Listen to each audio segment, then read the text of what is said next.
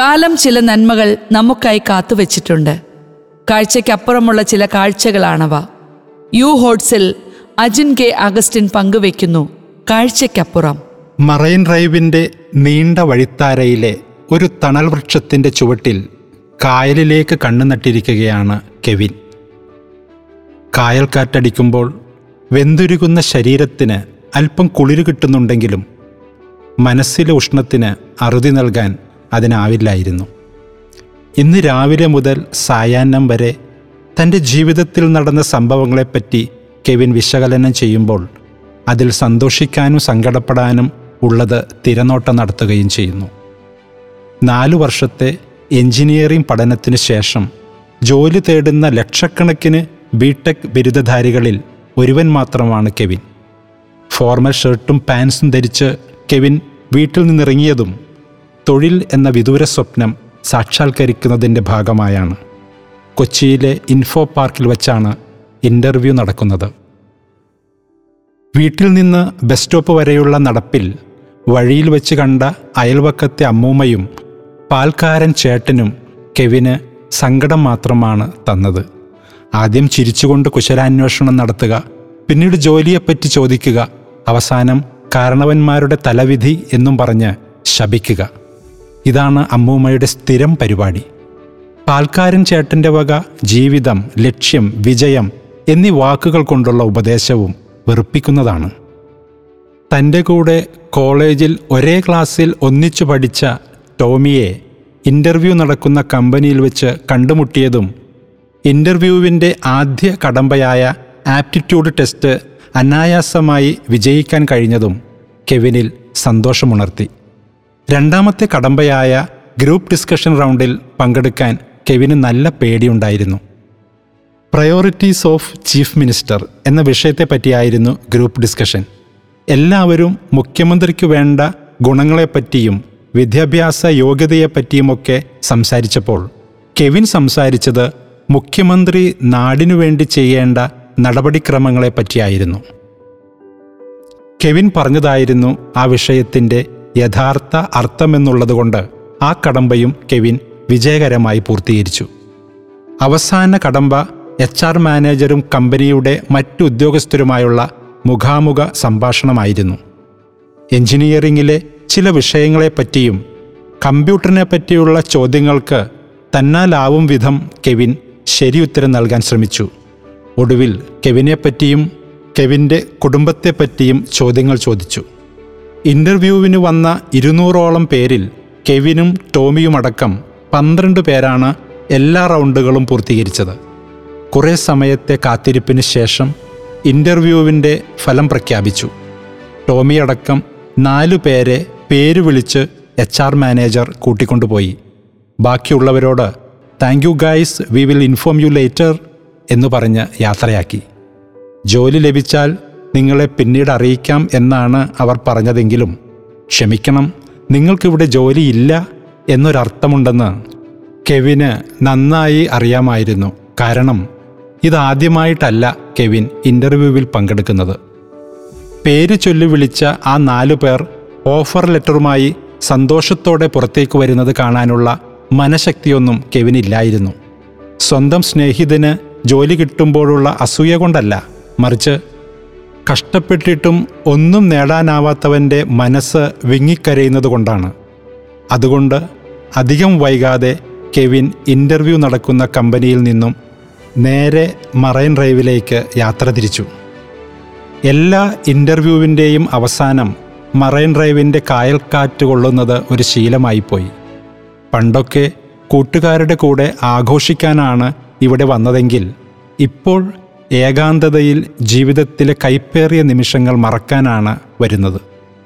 വീട്ടുകാരുടെയും നാട്ടുകാരുടെയും കണ്ണിൽ ഉപയോഗമില്ലാത്ത ഒരു കൗതുക വസ്തുവായി താൻ മാറുമ്പോൾ തന്റെ ഉള്ളു പിടയുന്നത് കാണാൻ ആരുമില്ല എന്ന സങ്കടവും കെവിനുണ്ട്.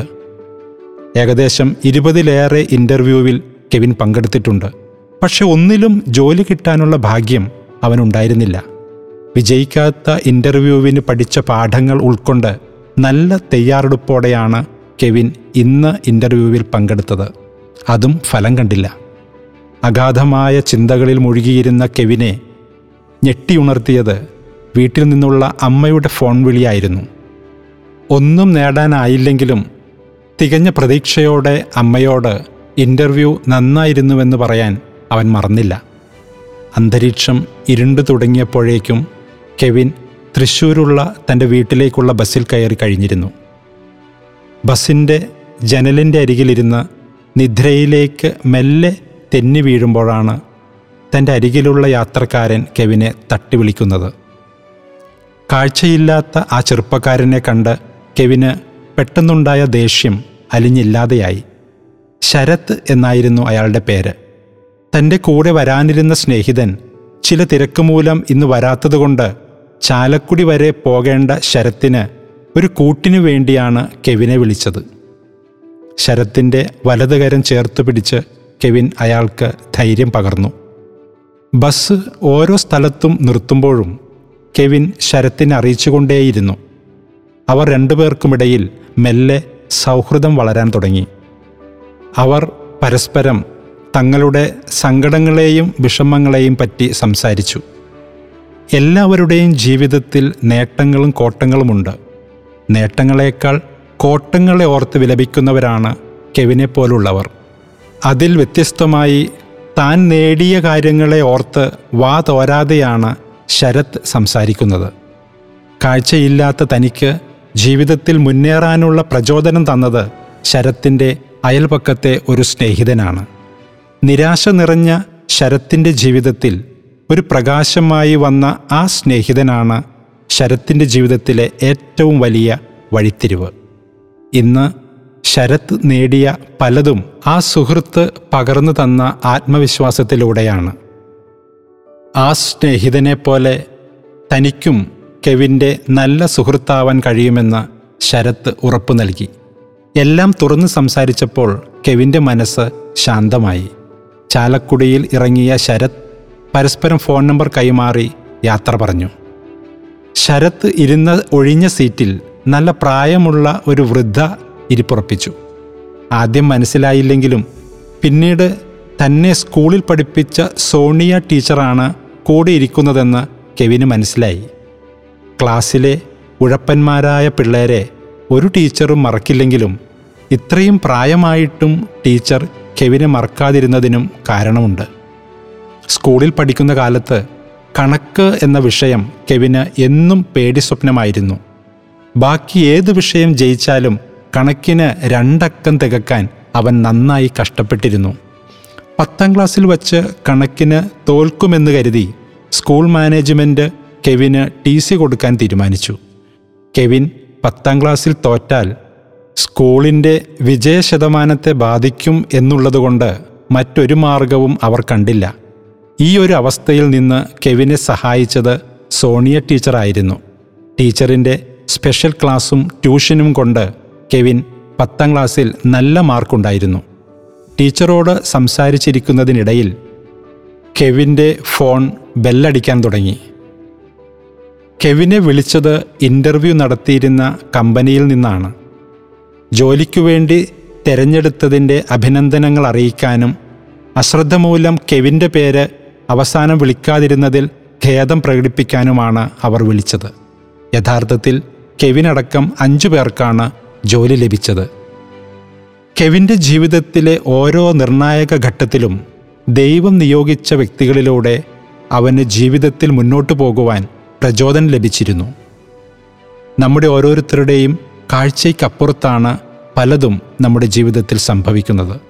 നാം കാണുന്ന കാഴ്ചകളിലൂടെയും കേൾക്കുന്ന കാര്യങ്ങളിലൂടെയുമാണ് നമ്മുടെ ചിന്തകൾ വളരുന്നത്. എന്നാൽ നമ്മുടെ ചിന്തകൾക്ക് അതീതമാണ് ദൈവം എന്ന അദൃശ്യ ശക്തി നമ്മിൽ പ്രവർത്തിക്കുന്നത്. മറ്റുള്ളവർക്ക് ജീവിതത്തിൽ മുന്നേറാൻ നാം സഹായം ചെയ്യുമ്പോൾ നമുക്ക് വേണ്ടി ദൈവം മറ്റുള്ളവരിലൂടെ ഇടപെടും. കാഴ്ചയ്ക്കപ്പുറവും ചില കാഴ്ചകൾ നമ്മെ കാത്തിരിപ്പുണ്ട്.